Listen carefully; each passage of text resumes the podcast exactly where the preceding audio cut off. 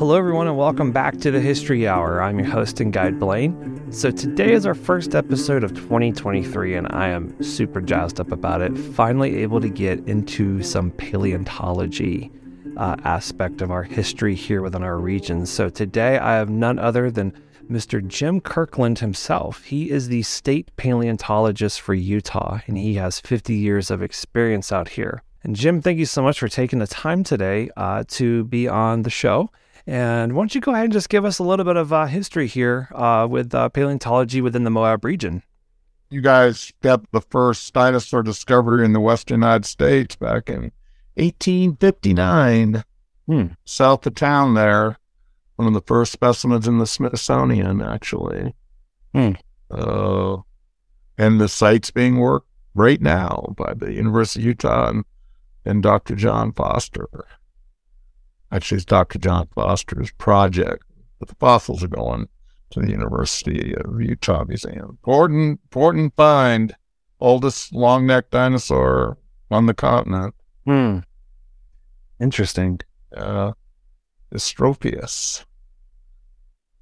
Never heard of it, I'm sure.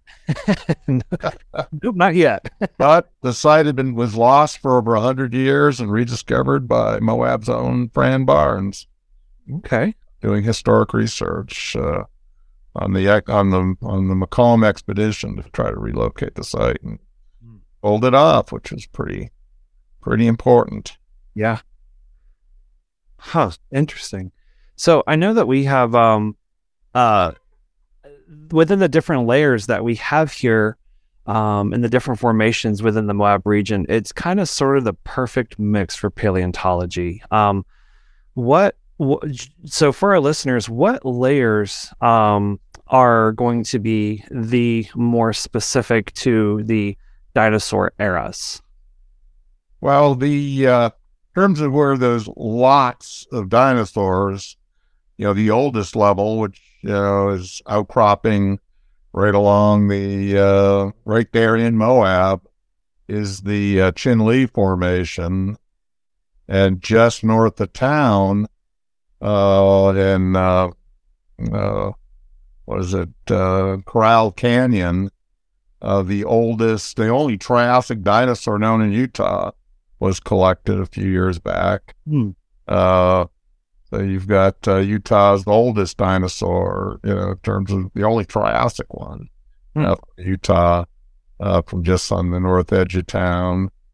You know, uh, and of course, the Morrison is, you know, globally famous for dinosaurs uh, all through uh, eastern Utah and all the way up you know, to Montana and east into New Mexico and the Panhandle, Oklahoma.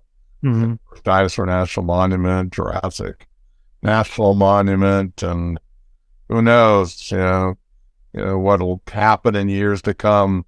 Uh, you know, in the Moab area. I always think to myself, it would be nice to have a dawn of the Cretaceous National Monument to the northeast of Arches, since it's yeah. the richest early Cretaceous, you know, pretty much on planet Earth. Mm-hmm. Uh, you know, probably 30 or 40 distinct dinosaur species from up in that part of the world, uh, more than any place else, uh, at least on this continent. I mean, that probably more than Dinosaur National Mon- uh, Dinosaur Provincial Park in Canada. Mm-hmm. Certainly more than Dinosaur National Monument. Uh, pretty pretty amazing place. It would be a national park anywhere in you know, the U.S. Yeah. Absolutely. so I know. Um, so I'm a guide out here, and a lot of my uh, fellow guides out here. Um, one of the main questions that I know has ar- that has arisen with us is because you know, when we're out guiding and we start talking about uh, dinosaurs and paleontology uh, within the Moab region, um, I know we'll take them to dinosaur tracks uh, out here. Um, and so we know that the uh, that the dinosaurs are uh, found in the in the Morrison Formation that kind of sort of surrounds the Arches National Park area up here. A few. There's a lot more. There's three times as many in the Cedar Mountain. Wow. Yeah, way more dinosaurs in the Cedar Mountain than Morrison. Oh, big giant bone beds as well. Yeah. that's what the BBC's coming over to do this show is on this stuff. Nice. And uh, so, could you um, briefly sort of describe to us why is it that there are dinosaur tracks on these harder rock, whereas a lot of the dinosaurs are found in more sort of like soil type layers? Well, we get dinosaurs in the soil uh, tracks in the soil like layers too. They just you know don't preserve as well, or you know you'll have a muddy uh, horizon where dinosaurs are walking in it, and uh, sand comes flooding in, you know, following a flood event, and uh, fills the uh, uh, the muddy track with sand, which later gets cemented. So we have, we find dinosaur feet on slopes uh, all the time. Uh, you know, three-toed feet are easy to identify. You know, big sauropod round feet are a little tricky Yeah. to tell from a round rock. Yeah. Three-toed uh, feet. Uh, in fact, we get lots of iguanodon feet. Uh, but when people see those, they carry them away, even though it's illegal. Yeah. Uh, so they don't stay on the surface very long, it seems. Mhm. But in a big hard sandstone, of course, uh, they're going to survive in the elements uh, uh, much longer, and, and you get them in contact, you get trackways. Mhm. Yeah, you know, you get things that you can take people out to. But yeah, we have dinosaur tracks in every layer through the entire Mesozoic in Utah, and uh, you know, Moab is you know got hundreds and hundreds of track sites around it. Uh, there are so many, you know, uh, they're you know beyond count. Uh, really, it's just you know we want we want to develop some of the good ones, you know, for uh, interpretation for tourism. Mhm. Uh, but as you know, people still go out there with rock saws and steal them. Oh yeah. Uh, you know, and it's uh, it's a real issue. You know, we did an inventory of dinosaur sites to the west of Moab in the Blue Hills area, and we found pretty much 100% of every dinosaur site. I think we found 70 sites, 100% vandalized, uh, which is, you know, when we did that at Bears Ears, it was less than 1% vandalism. Wow. So it's like, what do you preserve? The places that have been trashed or uh, the places where things are pristine? Mhm. Yeah. uh, but remarkable, you know, you know, and people come all over the world. You know, we're out there doing our inventory during the rock and mineral show there in Moab, and there were literally caravans of people out there uh, looking for dinosaur bone when we were out there. And people come up and ask, "Hey, what are you guys doing?" And we're just looking at the geology. Yeah. And I had one guy complain, man, 20 years ago, you can find petrified wood all over the place here. And now you got to walk a mile to find good log anymore. It's like, hmm, I wonder why. Yeah. Those dang rock hounders. I mean, you know, they back there was an area my in laws took me to in the 80s, you know, my, my wife's from the area Mhm. and a place they used to picnic at since the, the late 50s. And there, was this big area, big as a football stadium between the hills, paved with fragments of dinosaur bone and petrified wood and agate. Paved. I mean, you couldn't step on the ground, but big flat area. Um, and about the size of a football field. And when we were out there, I said, oh, we got to go check out Copley's picnic area. And every site they showed me where were dinosaur bones had been hacked out of the rock. And the entire valley floor that was paved with agates and dinosaur bone fried wood fragments with nothing left. In fact, well, there was a piece about big as the end of my thumb, and I remember taking a picture of it. The last piece of, uh, of agate, you know, it wasn't bone, it was just a piece of agate, uh, left in Copley's picnic area. Oh. You know, and it's amazing because they took me there in the mid 80s. Uh-huh. And literally, you know, there's probably tens of thousands of fragments of agate and, and bone and, and petrified wood on that valley floor. Thousands. And, you know, got nothing left. Nothing. Vacuum. Wow. Happening within 30 years. Yeah. Uh, you know, and this is, you know, in terms of taking people out and showing people stuff, you know, Moab is, is drying up, you know, there's no doubt about it. Yeah. Uh, fortunately, a lot of the stuff we work, the bone doesn't expose on the surface, so you have to excavate to find the good stuff. But uh, and you know we've got good stuff. Uh, but you can't. You have to excavate to uh, recover these materials. Yeah, yeah. The only reason it's there. I know one question that I was asked um, on a tour uh, last year. Actually, somebody asked me. They said, um, you know, we are talking. I was talking to them about all these uh, excavations that have been going on for decades out here in the Moab area, and one of the questions they asked me, I just could not. I just did not have an answer for them. So I'm actually kind of curious myself. If these dinosaurs are underneath the surface, what gives you a clue that they're down there? Well, basically, if you don't see bone on the surface, you don't know to dig there. Yeah, know, that isn't what how it works. Okay. Except, uh, you know, you see, as I said about that valley floor, a piece of the bone, you know, coming down out of the hill. Mm-hmm. You know, basically to find dinosaurs, you know, we go out there and uh, and look for little chips of bone that have weathered out of the slopes, mm-hmm. roll down the hill, and we try to follow it up slope. Mm-hmm. And hopefully we find where it's coming out. And so very often we don't figure out where it's coming out. Yeah. Uh, and go back there a couple of years later. Oh, now we can find where it's coming out. Mm-hmm. I mean, I've been taking to sites where we could find nothing. And a month later, turned into a major site, you know, because yeah. the, the bone had been all washed away. Yeah, a little more erosion. And, oh, there's some new pieces. Okay, now this is where it is. Hmm. Uh, and that's just how it is, you know, for a lot of these subtle sites. Yeah. Um, but, you know, we have sites where, you know, Mill Canyon Dinosaur Trail, off points South the Green River, where the bones are in big, hard sandstone units. Mm-hmm. And those work well for interpreting, you know, making them into interpretive sites. Mm-hmm. Uh, you know, we're getting ready to do that at Green River. You know, it's taken us years to get all the data for the National Environmental Policy Act stuff. Mm-hmm. But now we're ready to develop a major uh, interpretive trail along Fossil Point, which is mm-hmm. pretty exciting. You know, I'm a big believer. I'm the state paleontologist in mm-hmm. Utah, so I'm a big believer in that we need to, you know, try to get it so our local communities benefit from having the greatest fossil record on the planet. You know, because we have, we have more stuff than China does. No, I've, I've done two tours of Utah for the Chinese Geologic Survey over the years. Yeah, they they agree. You know, we have we have the best record of the history of life hmm. anywhere in the world, hmm. and it's something that you know we'd like to learn about before it's gone. Absolutely, yeah. I think it's very quite interesting that we are, uh, you know, paleontology. You know, is is still discovering new things every single year. Oh yeah, you know, and last thirty years, we've got hundred new dinosaur species out of Utah. Wow. last 30 years. There were 20 known when I named Utah Raptor in 93. Yeah. 20 known dinosaurs in the state that hmm. knew this, you know, the species.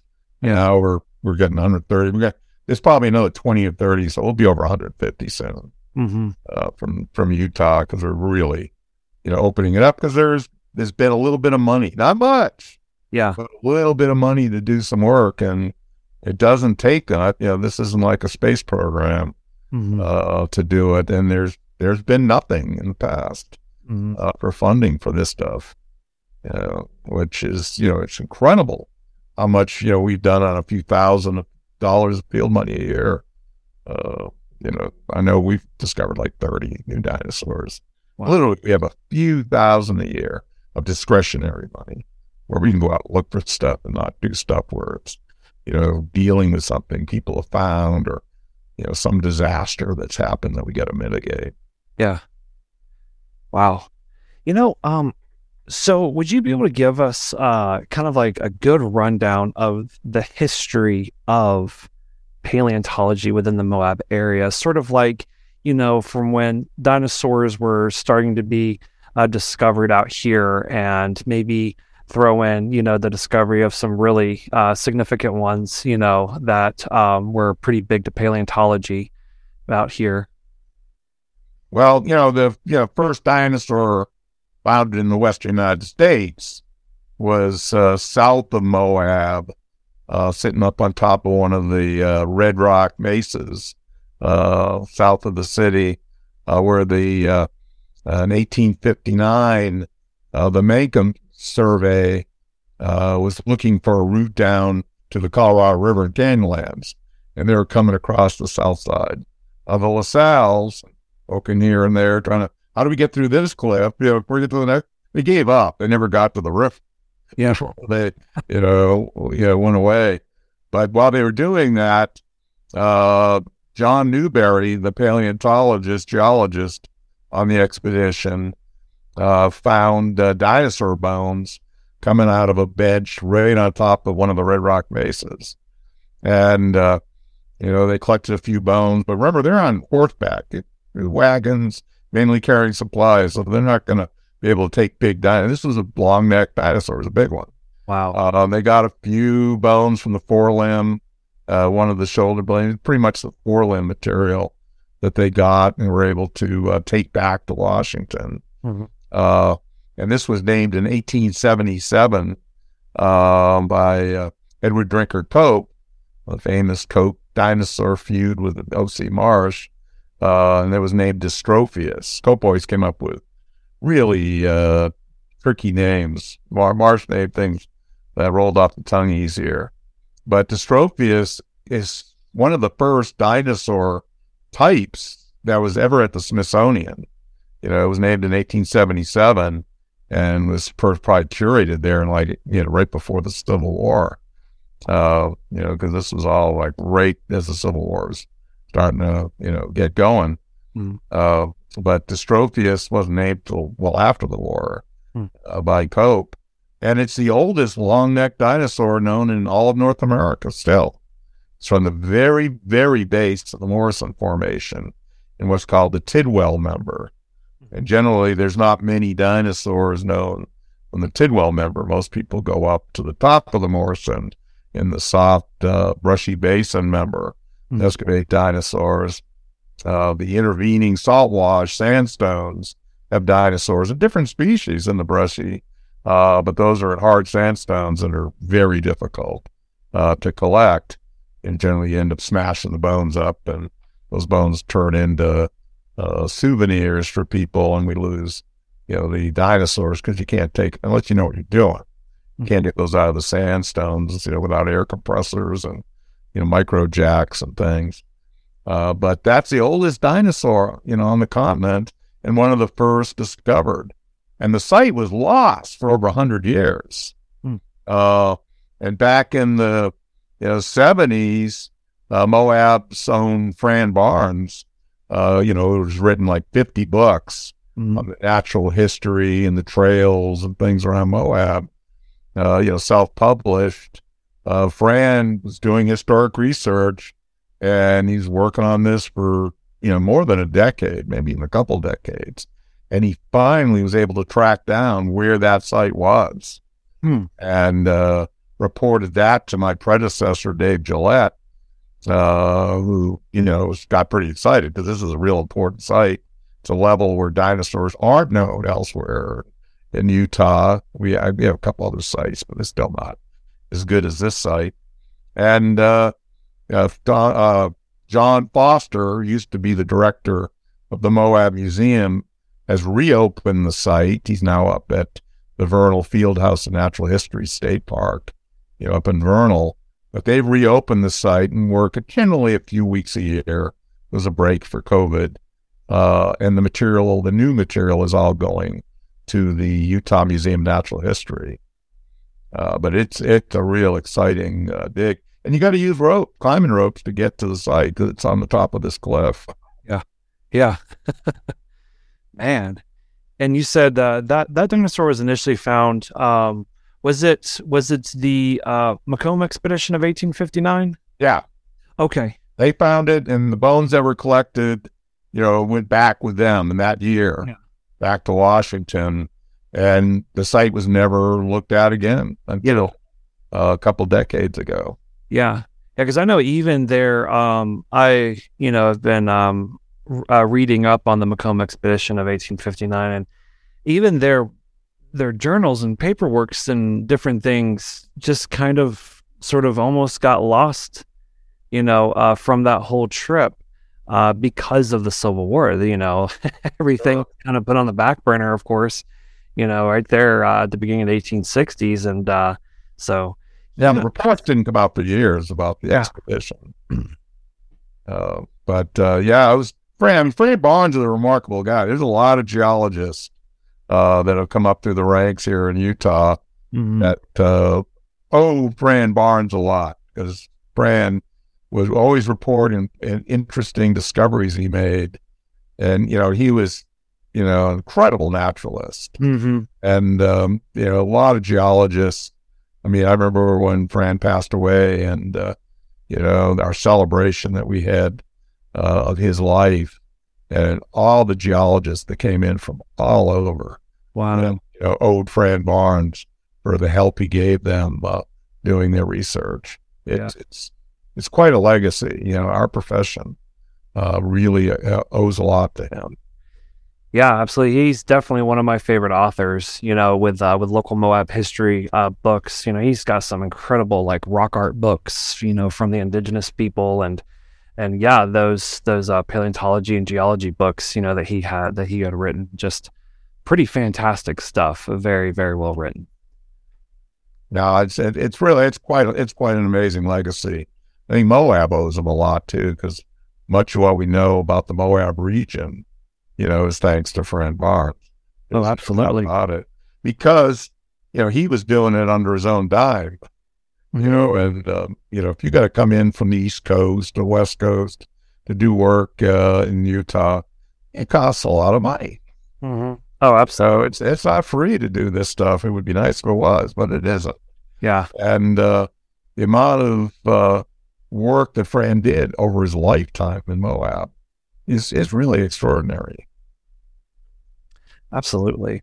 So, so this discovery was found south of town, but majority of everything is found typically north of Moab. just north of Moab. And, uh, you know, a lot of things were discovered and, and carted away and sold off, you know, by folks, you know, various rock shops and things and, Mm-hmm. and souvenirs. I mean, there are, there are books written in the 50s, you know, that, that show you areas around the Moab area. Oh yeah. Uh, agate, petrified wooden dinosaur bones. And, Mm-hmm. and people came from all over the world and, you know, vacuumed up a lot of stuff. Yeah. So, uh, I mean, basically in the Copley Ridge area that my uh, in-laws first took me to, uh, when they were first going out there, there were petrified logs in the Morrison right, right there that were, you know, five, six feet in diameter, went through the, the hills for a hundred feet. And none of them were left. They all were carted off completely. It's like, you know, my mind looking at you know, some of their old pictures, is like, how the heck did those things get stolen? you know, just because you need, you know, several semi trucks, Yeah. some of those logs, but, you know, a piece at a time, apparently. Yeah. Uh, you know, and it's still going on. We had, we had people stealing logs and driving right through one of our dinosaur digs with them. If the road went right through one of our digs. And, uh, the BLM was visiting us there one day when they come through with one of their logs. I think they got in a touch of trouble for that. Yeah. Kind of over the weight limit, I'm sure, for the day. Oh yeah, yeah. No, it, it was a trailer. Yeah, it was about twenty foot log. I mean, maybe ten foot, fifteen foot, but it was it was a good sized log. Yeah. That's the whole outside of it was gone. Yeah. ripped it out of a sandstone with hammers and chisels. But uh, so it was pretty butchered. Uh, but it was a big chunk of log, no doubt. Mm. Uh, you know, do- you know, kind of end up in someone's rock garden.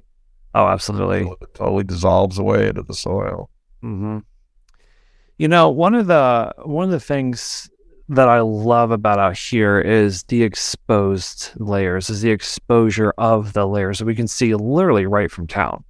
You know, I think it's so awesome that we can look on one, you know, if you drive north of town, you can look on one side of the highway and you can see a lot of Morrison. Then you can look on the other side of the highway and then you can see the Chinle, you know, and so from my understanding, correct me if I'm wrong, from my understanding, the Chinle is what separates uh, Jurassic from Triassic, correct? Well, the Chinle is the upper Triassic. Upper Triassic, okay. and the older Triassic, the Moenkopi, is under it. Moenkopi predates dinosaurs. Yeah. You wouldn't find a dinosaur bone in there, but there's loads of track sites.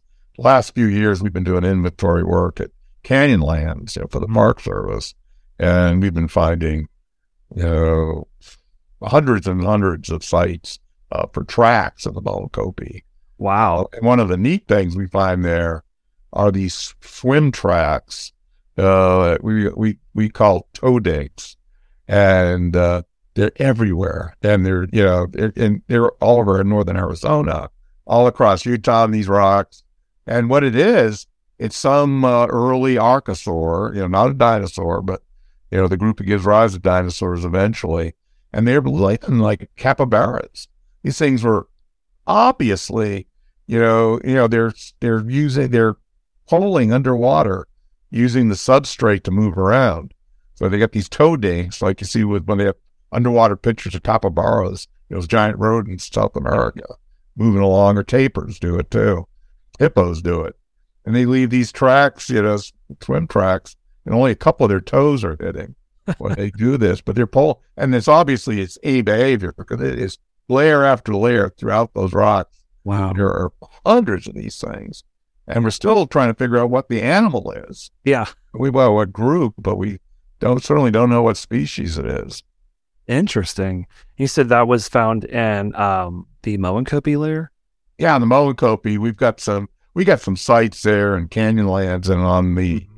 you know, the eastern margin of Canyonlands. Mm-hmm. Really, you know, I mean, big house-sized blocks covered with these things. Wow. They make nice interpretive sites. You know, tell the story. What does this represent? yeah, it's pretty cool because that was some big bodies of water. And, you know, I don't think these things were in the ocean. I think they're, you know, coastal lake system, maybe estuaries. Mm-hmm. But uh, there's, there's lots that, there's lots we don't know. I mean, right. Uh, the Moab area, Grand County, you know, has the two and maybe even the three oldest Cretaceous dinosaur faunas. You know, like Morris would say is a fauna. Yeah. Three oldest Cretaceous faunas in all of North America, and they'll never be found outside of Grand County. You know, we just published on that a couple of years ago, mm-hmm. and the reason is salt tectonics. Hmm. You know, Grand County round arches uh, form big basins, and the Moab Fault, you know, is tied to salt tectonics as well. All that Paleozoic salt, you know, squeezes like toothpaste. And as it was being squeezed out of one area, it would subside, and we were receiving sediment in Grand County where everywhere else in North America was being eroded. So there's no rocks of that age, all the way up into Canada and down to Mexico, uh, along the Rocky Mountain front. Uh, and you know, you say, well, it must be because there was mountain building. No, it's quiescence between mountain building episodes. Um, there was rebound from uh, no mountains getting stacked up on top of the western part of the state. And so you develop, you know, this erosional surface all the way out to you know, Kansas. Uh, nothing's found there but Grand County. And, you know, we have these things. It's like Utahraptor. In never be found anywhere but Grand County. And we have all, you know, we probably have parts of 20 animals at least at this point. Yeah. We have lots of sites, but they're totally unique. Right. You know, anywhere else in the world, this would be a national park. Yeah. You know, because there's, you know, this is unique on the planet, basically. Uh, that surface is pretty much erosional everywhere. Yeah. Real quiet period for mountain building, global. Now, real interesting stuff. I mean, you know, and we're just discovering about it. Uh, we're probably going to have a press conference on some of this stuff in the spring when we host this big international conference mm. on the Mesozoic. Fantastic. So, do you um, no, no, we actually just got the Utah Raptor State Park here. Just yes, indeed. yeah. and I've been I've been super brought down to Moab since the mid '90s. Yeah, uh, different proposals by different people to. Try to do something up there, and uh, you know, it's fortunate just it happened. But now they can't afford even with 25 million. Yeah. The cost of doing anything mm-hmm. in Moab area is nuts. Yeah. Uh, so they may have to get more money to do it. Yeah. Uh, to you know, build infrastructure. Uh, yeah. At campgrounds and things. It's it's tough. You know, there's just no nobody available. Yeah. Many hotels so, going up.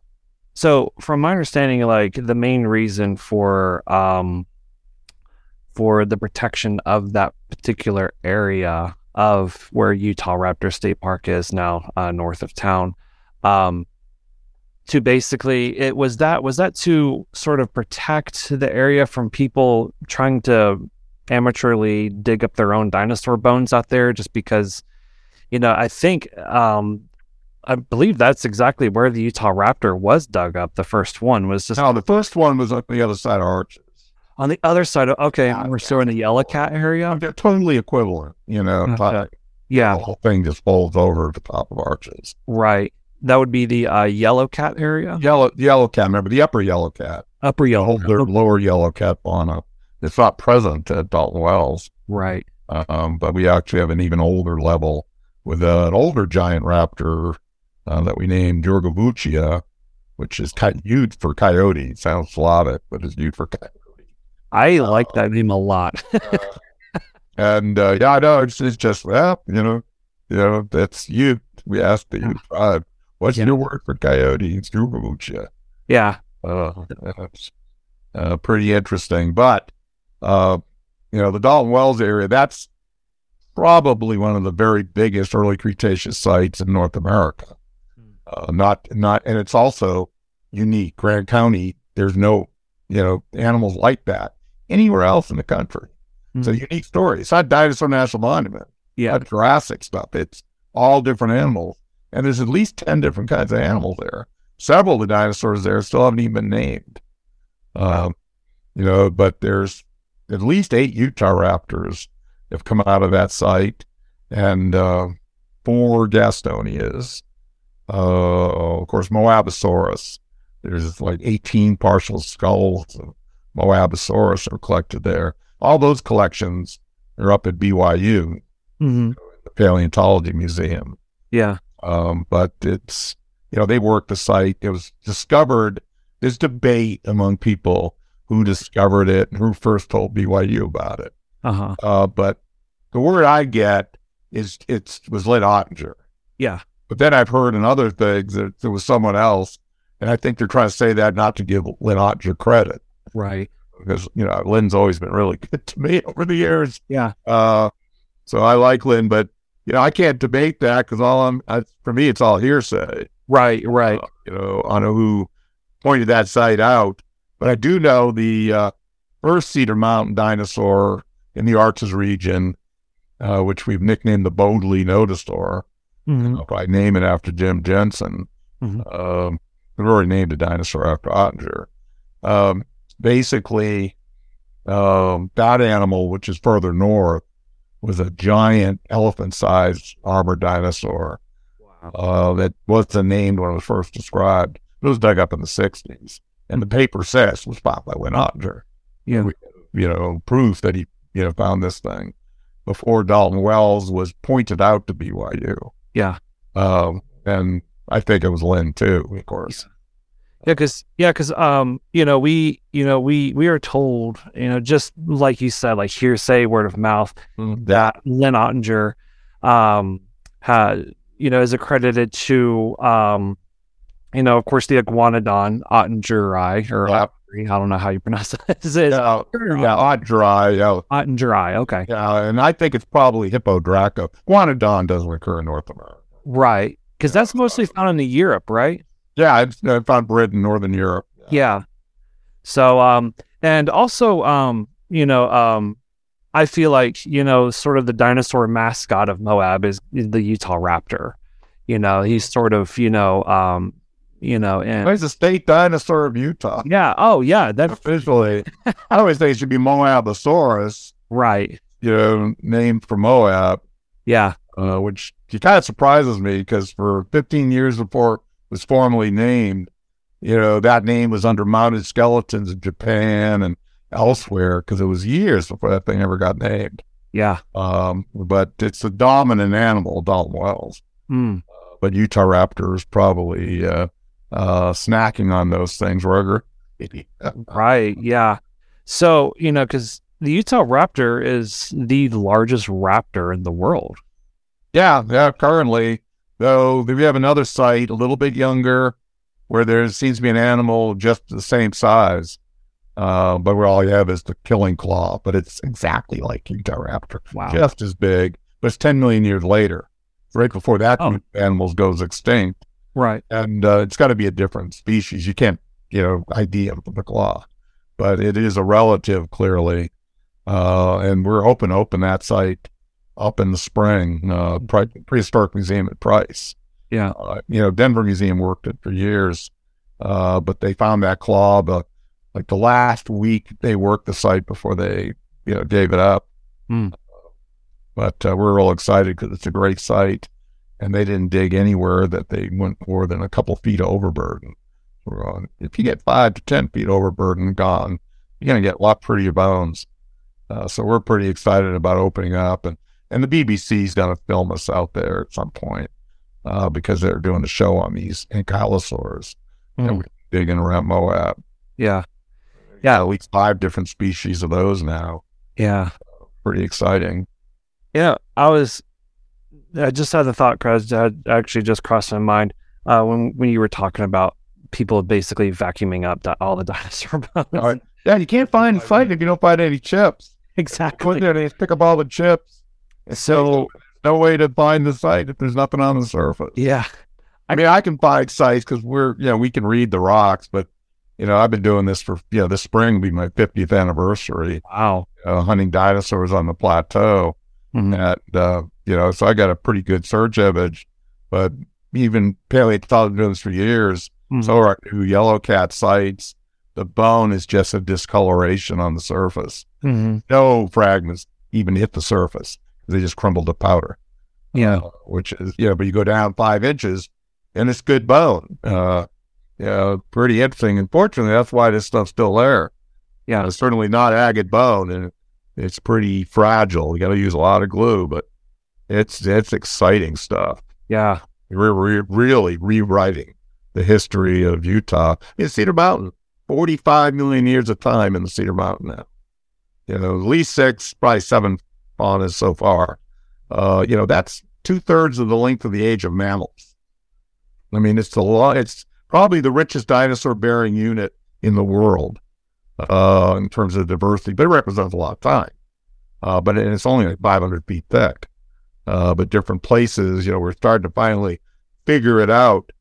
Uh, and it, there are places in the 90s, you know, universities in the Southwest that just didn't think it should even bother being separated from the Morrison.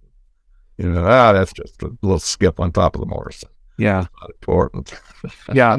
oh yeah. Yeah. I've actually seen with my own eyes these because I collect old like magazines and stuff like from the 50s through the 60s and 70s that you know specifically have like old Moab stuff um in it and um uh one of those magazine publications that was out in the 60s um I saw that uh Musselman's Rock Shop was had a rock hounding map in that magazine of Mhm. where to find dinosaur bones. Ag- Oh, yeah. Yeah. but, uh, horned coral, um, just like uh, different things. Uh, when so when did exactly that sort of that sort of um, uh, get sort of outlawed? You know, to Well, basically, you know, they took the 1905 Antiquities Act, you know, 1905, where they outlawed, you know, messing with archaeologic materials. correct. It was written for archaeology. Uh, And then they, during the uh, basically the late 70s, early 80s, they kind of expanded the uh, concept of the Antiquities Act from archaeology to cover paleontology as well. And it was, you know, it was not written for paleo. Anybody that knows anything said, this goes to court, it ain't going to live, you Hmm. know. But uh, it's really only, you know, when, when the National Environmental Policy Act came out, you know, important scientific materials are supposed to be protected, but didn't specifically say fossils there either. Mhm. Uh, but decisions should be made with good scientific, uh, you know, uh, research behind it. But it was really PERPA, the Paleontology Resource Protection Act uh, of uh, what is it, 2000? Uh, what was it, 2008? Uh, you know, when that was passed, uh, you know, basically that's when uh, there was laws that said federal land collecting invertebrate fossils. Mhm. And the rules on that were just published a few months ago. Hmm. Taken, you know, over a decade to publish rules for the Paleo Resource Protection Act, Right. even though it says very specifically not collecting vertebrate fossils Mhm. and that invertebrates and plants, would be allowed to be collected for personal use uh, by non-scientists. Um, you know, the uh, the rules have only come in place recently. Right. Uh, we'll we'll see how that all gels up. I mean, the rules in Canada, uh, you know, took a decade before people really started, you know, paying attention to the rules. You know, uh, but the you know these rules have criminal, you know, uh, penalties that are written right into them, and that's all been passed by Congress and proved and is in the congressional record. Uh, but it took forever to get through the Solicitor General's office. Mm. and I'm not a fan of all of them by any means. Right. Uh, you know, and, and no one's ever a fan of everything. You know, I think it's really important that kids can go out and collect some fossils. But, you know, being a vertebrate paleontologist, I understand generally, particularly in these rocks, most people destroy vertebrate fossils, you know. Uh, you know, we're not getting scientific information because uh, most of this stuff's not easy to collect good specimens of. Uh, you know, it's not like uh, the Hell Creek in northern, you know, part of the western interior. You know, those things are like died yesterday. You know, Tyrannosaurus is closer to you and me in time than Stegosaurus is to, is to Tyrannosaurus. You know, we're looking at the stuff in Utah. You know, this stuff is twice as old as the Tyrannosaurus Triceratops fauna is. So you expect it to be, you know, a little more tied to the ground. Right. So I've dug sites up there like digging beach sand. Yeah. That's cheating. but here we have a lot more opportunities to learn fundamentally new things. Yeah. Yeah, because you know we see, um, you know, with sort of the you know uh, paleo history of the region, we see that sort of the deeper and deeper you go, that's when you sort of start finding more and more of those inver- and of those invertebrate fossils. You know, you find like you know uh, brachiopods and um, yeah, s- seashells of, of all things. You know, and uh, that's you know some things that are still seen in the rock, especially you know um, near the Canyonlands area. Um, that I personally show people uh, seashells right there, and um, right there in the rock. You know, just right above the Colorado River. Um, oh, sure. Yeah, and um, and I believe that's the Honaker Formation. Yeah, Honaker Trail. Mhm. Yeah, Honaker. Yeah, and you get that stuff right out by the entrance of Arches too. Mm. uh, nice material. When they bulldozed, you know, widened the road there, had a slab there that I really wanted to get a winch and a truck and collect it for the Utah Museum, you know, because it was a nice big, I don't know, six foot across slab covered with brachiopods and crinoids and bryozoa. And I was thinking, boy, you put that in a museum and then set up a, a like a, a magnifier that you can move across it. You know, people could look at that for hours. Oh yeah, or like looking at you know 300 million year old seafloor. I would get lost in covered with stuff. And but mostly people have chiseled everything off it so it's not worth picking up anymore but still out Yeah, of and that's what happens you know it's once stuff's on the surface you know it doesn't what generally doesn't weather away Mhm. well we don't dig it up and take it it's going to be lost to erosion Hmm. now it's generally taken from people chopping it out with a hammer yeah. So, you know, it's we work a lot faster than erosion. Oh, absolutely. Know, so it's you know that's you know and that's you know my experience. The Blue Hills area was heartbreaking. You know, to see this place that I was taken to in the eighties, and there were dinosaur sites all over. They were showing me complete turtles coming out and stuff. And I was at the time teaching at the University of Nebraska, so you know I wasn't going to be doing research out there. Mhm. And, uh, basically, uh, you know, I didn't go out there till 20 some years later. Everything, everything was gone. Just Wow. big pits. And we know no one ever did any work out there with a permit.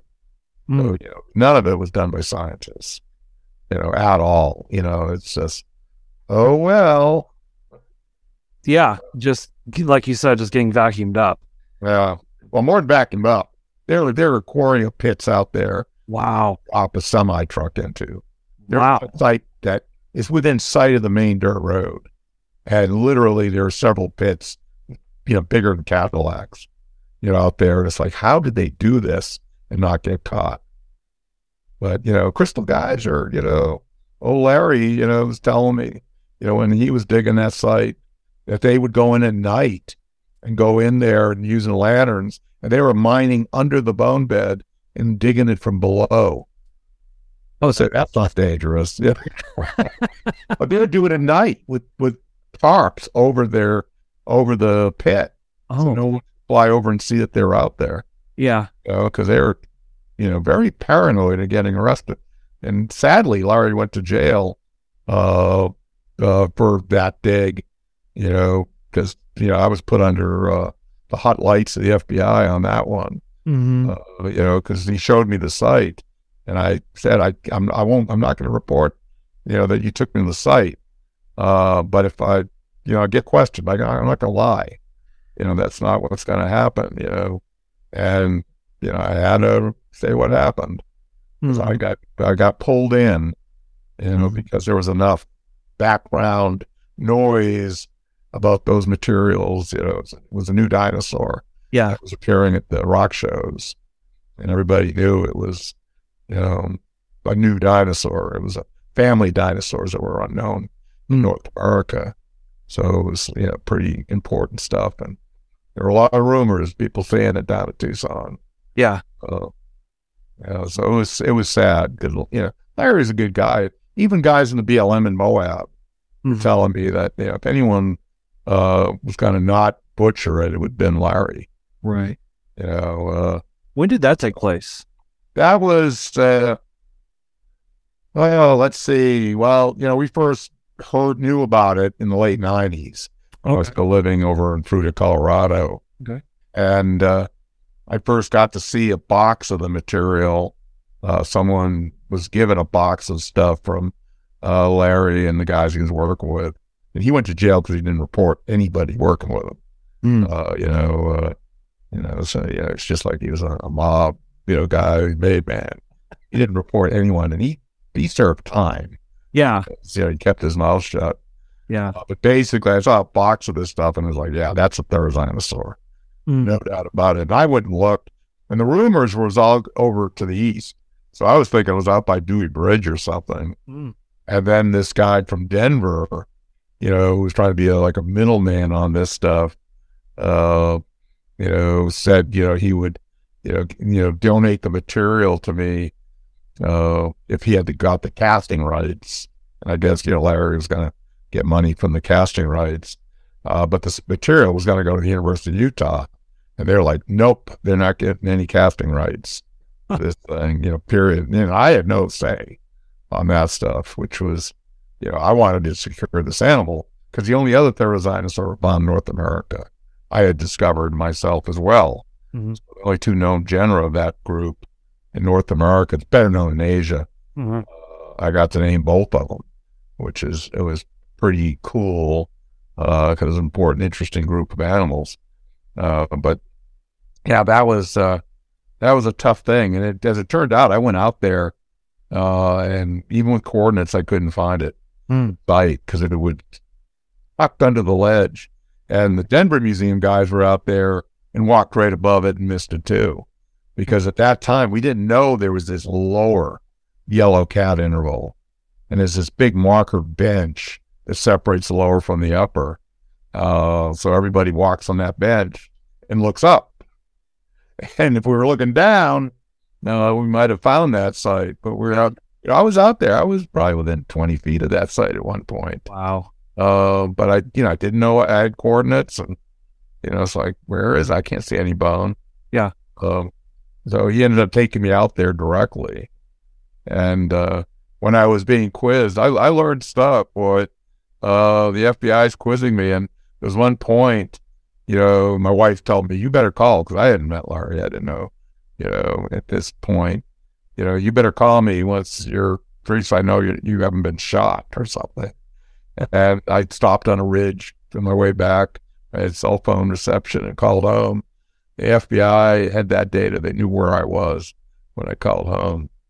Hmm. And, and they were like, well, were you setting it up for the, the, the sale and purchase of that thing? I mean, I was over the, hot- I was under the hot lights there for two different meetings. Oh, I bet.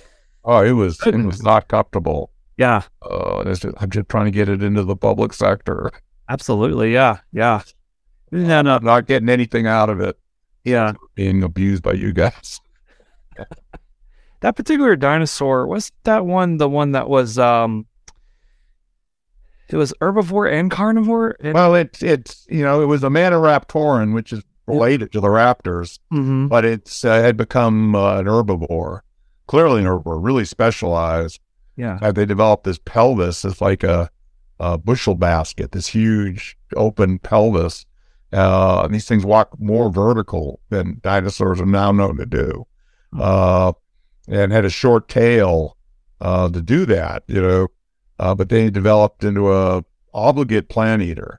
Hmm. Yeah, I always think it's tied to the origins of flowering plants and opening up a whole new food resource for these things. But uh, Lindsay Zanno, the North Carolina Museum of Natural History, who's the world's expert on therizinosaurs at this point, uh, Lindsay uh, basically uh, uh, was looking at this stuff, and she thinks all these Maniraptorans, including Utah Raptor and, and Velociraptor, uh, were became a plant-eating group of theropods, and then you know, and birds come out of this group Mhm. as well, birds of Maniraptorans, and that the uh, raptors, the dromaeosaurs, basically went back into being hypercarnivores Hmm. uh, out of that group. Uh, it's it's interesting. There's no question Utah Raptors ancestors could fly. Know, Totally, like it's almost a thousand pound animal. Yeah, yeah. you know, um, I think it's pretty quite interesting that um, we are starting to see that perhaps these dinosaurs had feathers. Absolutely, I've seen thousand feather dinosaurs in my career, and of of like twenty different species. Yeah. China, it's amazing. I was in a room with like a thousand at one time down in Shandong. I've done 10 trips to China thanks to the Chinese government because Yeah. they're interested in my work and they bring me over there, get my opinion on things, Mm-hmm. get a big study on you know the quality of Chinese paleontology for the Academy of Sciences over there once, which was pretty interesting. Got to see some great stuff. Yeah. They took me everywhere. Yeah. But uh, yeah, it's uh, uh, feathered dinosaurs are amazing. I've been to the sites, been to Liaoning six times. You know, I've looked at these things. I've had people show me a feathered lizard. Uh, that was a fake. Of course, Archaeoraptor was half a bird and half a, uh, probably a, a microraptor, so half dromaeosaur, half real bird yeah. uh, combined. You know, because Chinese quite you know good craftspeople. You know, they can do some pretty pretty amazingly beautiful things and very delicate things. Yeah. Uh, but this one scientist was showing me this feathered lizard and insisting that it was a it was a feather. You know, that they were seeing feather structures. And what someone had done was from the feathered dinosaur sites, but they took this lizard and took a like a raven feather or something and made it symmetrical, and then they dipped it in ink or some resin Mm-hmm. material to make it look like the feather preservation, and laid it so the the rachis of the feather was along the tail, and then pushed down the sides so the Uh-huh. and feather material coming out the length of the tail. And I studied that under a microscope, and pretty much that's my conclusion of how they made it. Yeah. Uh, and what am I going to see next? A feathered turtle? Yeah. Yeah. exactly. But uh, yeah, it was. You know, there there were things that came out of their fake, but there's plenty of real ones. Yeah. Um, you know, I mean, the feathered raptors, microraptors, by like thirty or forty. You know, Wow. four winged flying raptors. You know, they're dromaeosaurs. They have sickle claw a little bit. Mhm. about as big as crows. Mhm. There's there's probably three or four species. We got one in North America, Hmm. uh, only known from bones, but we know it's a microraptorine. Mhm. Uh, but these things, you know, they, they have dozens of them in China, preserved in all different ways. You know, some have stomach contents. We got a microraptor with a mammal foot still visible in its rib cage. Wow. You know, so we know, oh, this one was eating our ancestors. Yeah, yeah, exactly. you know, um, because um, I'm I'm 33 years old, and my introduction to dinosaurs in the 90s was was the Jurassic Park movies, right? Oh, sure. And so, um, for folks in my generation, we are so used to, uh, That's almost exactly 30 years ago now. yeah, yeah, came out. I saw it with an Associated Press reporter sitting next to me. not the best way to see that movie. Yeah, Expecting to see raptors ripping the guts out of people. yeah, You know, he said, "Yeah, he's just squirming the whole time." Uh, you know, Spielberg said he wouldn't let his eleven-year-old see it. I went, oh man, they're going to have the raptors do their thing. yeah, absolutely. So I feel like you know we we sort of have this um, perception that you know um, like theropods, uh, for instance, uh, that they were uh, very uh, reptilian like, um, and then I've heard some stuff uh, that recently we think that possibly uh, theropods are closely related to um, chickens now and birds. Yeah, I mean, birds are, you know, theropod dinosaurs. I mean, it's, you know, bats are mammals. Yeah, Yeah, I mean, that's the only difference is they're flying and they survived the extinction. right. This is the age of dinosaurs still, because Yep. bird diversity outnumbers mammal diversity. Yeah, You know, so we're, we never got out of the age of dinosaurs. Right. So do we do we think that like let's say like T Rexes, raptors, you know, velociraptors, and even and even the Utah raptor, do we think that they had feathers on them and stuff like that? Sure, I know. Yeah, some of the big things, you know, elephants. You get elephants with fur. You get elephants that are just bristles. Uh, there's a 30 foot tyrannosaur from Liaoning, China, with feathers. You know, proto feathers, so it's more like fur, but it's you know, it's definitely you know the early stage of feather evolution, and you can follow that with the and getting more like flight feathers and Yeah. get closer and closer to real birds. Yeah. Uh, but the Yutyrannus, you know, had uh, fur-like proto feathers over its body, a shag, and it's probably living in the mountains. These are all in volcanic lakes, which were probably dammed in mountain valleys, and Mhm. and it went anoxic. So you pickle these animals in the bottom of them, preserving the feathers. Uh, but it was probably a high elevation environment, so pretty cold. Uh, but Tyrannosaurus would have been living in like southern Alabama, Louisiana type of climate. Mhm. Uh, so it likely didn't have heavy shag of feathery fur Hmm. over its body. So I'm expecting it lost it secondarily. And we have Tyrannosaurus skin from Al- from Alberta, not Tyrannosaurus rex, but uh, pretty close relative to Albertosaurus and Gorgosaurus. And it and it looks like you know, people, oh, look at the scales. But if you look at it closely, it's not scales. It's like little pimples. Hmm. And I'm going, yeah, those, those are the feather follicles. And the thing has basically lost the feathers. You know, I had the, the, I don't know if you say good fortune, people don't like to do this now, but I once rode an elephant and I really looked at the back and, the, you know, they're, they're pretty bristly. You would not want to have a bathing suit on, on sitting on an elephant. Be really uncomfortable. Yeah. But, uh, you know, certainly I think tyrannosaurs are like secondarily pretty much featherless. They might have bristles. They might have eyelashes, Mhm. hairs in their nose to keep the dust out. Yeah. Uh, you know, because they would have had, you know, feathery ancestors or ancestors capable of it. It probably first appears in small animals for insulation. Mhm. So, you know, if you're, and they're little, you know, monkey and squirrel like feathered dinosaurs, Mhm. you know, that were, you know, more primitive. The first one was, you know, an animal about as big as a chicken, but did not have wings or flight feathers. It was clearly a primitive animal, more primitive than Tyrannosaurus, which is not real close to Allosaurus at all. Yeah. Uh, Tyrannosaurs and Maniraptorans. They got big. Uh, but the first ones, you know, these are, you know, using it for insulation. Hmm. And they probably co-opted it for, uh, uh, behavior, you know, interacting, you know, because you can color keratin pretty good.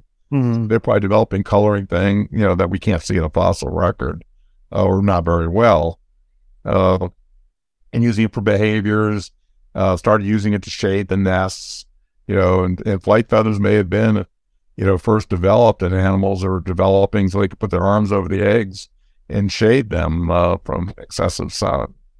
You know, the ones, you know, oviraptorids, which are probably flying, Mhm. uh, their ancestors too. Maybe not, but we've got them on nests, you know, so we know while they rest, you know, and they have the body sitting, the eggs were, you know, wrapped around the edges of the, of the nest. They laid them in pairs, not one like birds do. And because they're, you know, you see pairs of eggs around there, and the animal would sit in the middle, but, you know, the eggs going around them, and then it have its arms spread out with its flight feathers shading the eggs. And there's been several of those found now in the Gobi. Uh, so we see these behaviors that certainly suggest this protecting the eggs uh, scenario for you know either after they became flightless again or right before they became really decent flyers. Mm-hmm. Uh, but it's the you know the record of this stuff is is getting so good. I mean, I, I've got Lake Carpenter, you know, up by the Moab airport. Mm-hmm. I keep wanting to find feathers out there because it's the kind of environment Right. that you would get a feathered dinosaur in. Yeah. Um, you know, and I'd love to work that site more. Mm-hmm. Um, but you know, there's not enough money to sit there and spend the summer splitting shale when you might not find anything. You know? Yeah. But that's where we're going to find, Yeah. you know, North American feathered dinosaurs, that kind of environment. Well, you know, I got one more question for you. Yeah, so we got time enough for just one more question. And uh, my question for you would be as the state paleontologist, and you have you're going on 50 years of experience here. Um, what is your personal favorite thing about paleontology with the Moab region? Well, I mean, I just I, I love the fact that it's you know it's opened up. You know, I, I was asked recently, you know, what do you want to be known at, you know, for, Mhm. you know, you know, professionally, and I'm like, well, probably the biggest thing is I've opened up 45 million years of the history of dinosaurs that we didn't know there was a record of, you know, before I started. Yeah. And I pretty much put it together. You know, there's got to be more done. They'll probably, you know, finally slice that more uh, with more research. But, you know, we didn't know we had a record. Heck, when I started out there, there were colleges that, you know, didn't even use the Cedar Mountain as a valid formation. And now we know, you know, it's 45 million years. And it recovers, you know, the a big outset of mountain building in western Utah. And we've learned things like the beginning of the rain shadow happened 20 million years before there was snow on top of those mountains. Hmm. These, these are things that we've been figuring out recently that, you know, there's no way we'd know this stuff. Yeah. I was taught that when the mountains come up, the rain shadow, and, you know, that all happened almost instantaneously. Hmm. 20 million years is not instantaneous in my book, you know? Yeah. Yeah. That's a pretty know, and it's like, but it's only because of Grand County, these basins around arches Hmm. that developed. They gave us this unique record. And we're looking at the soils. Soils tell us a lot about climate. And the teeth preserve the water chemistry. You are what you drink. You know, the Suarez sisters and the work that they've been doing. It it's incredible. I mean, we are getting a, a record uh, of the history of life here that that's unique. Well, guys, that does it for our episode this week. And uh, a huge special thank you once again to Mr. Jim Kirkland, state paleontologist of Utah. And join me next month, right here, same time, same place, last Monday of the month at 4 p.m., right here on KZMU.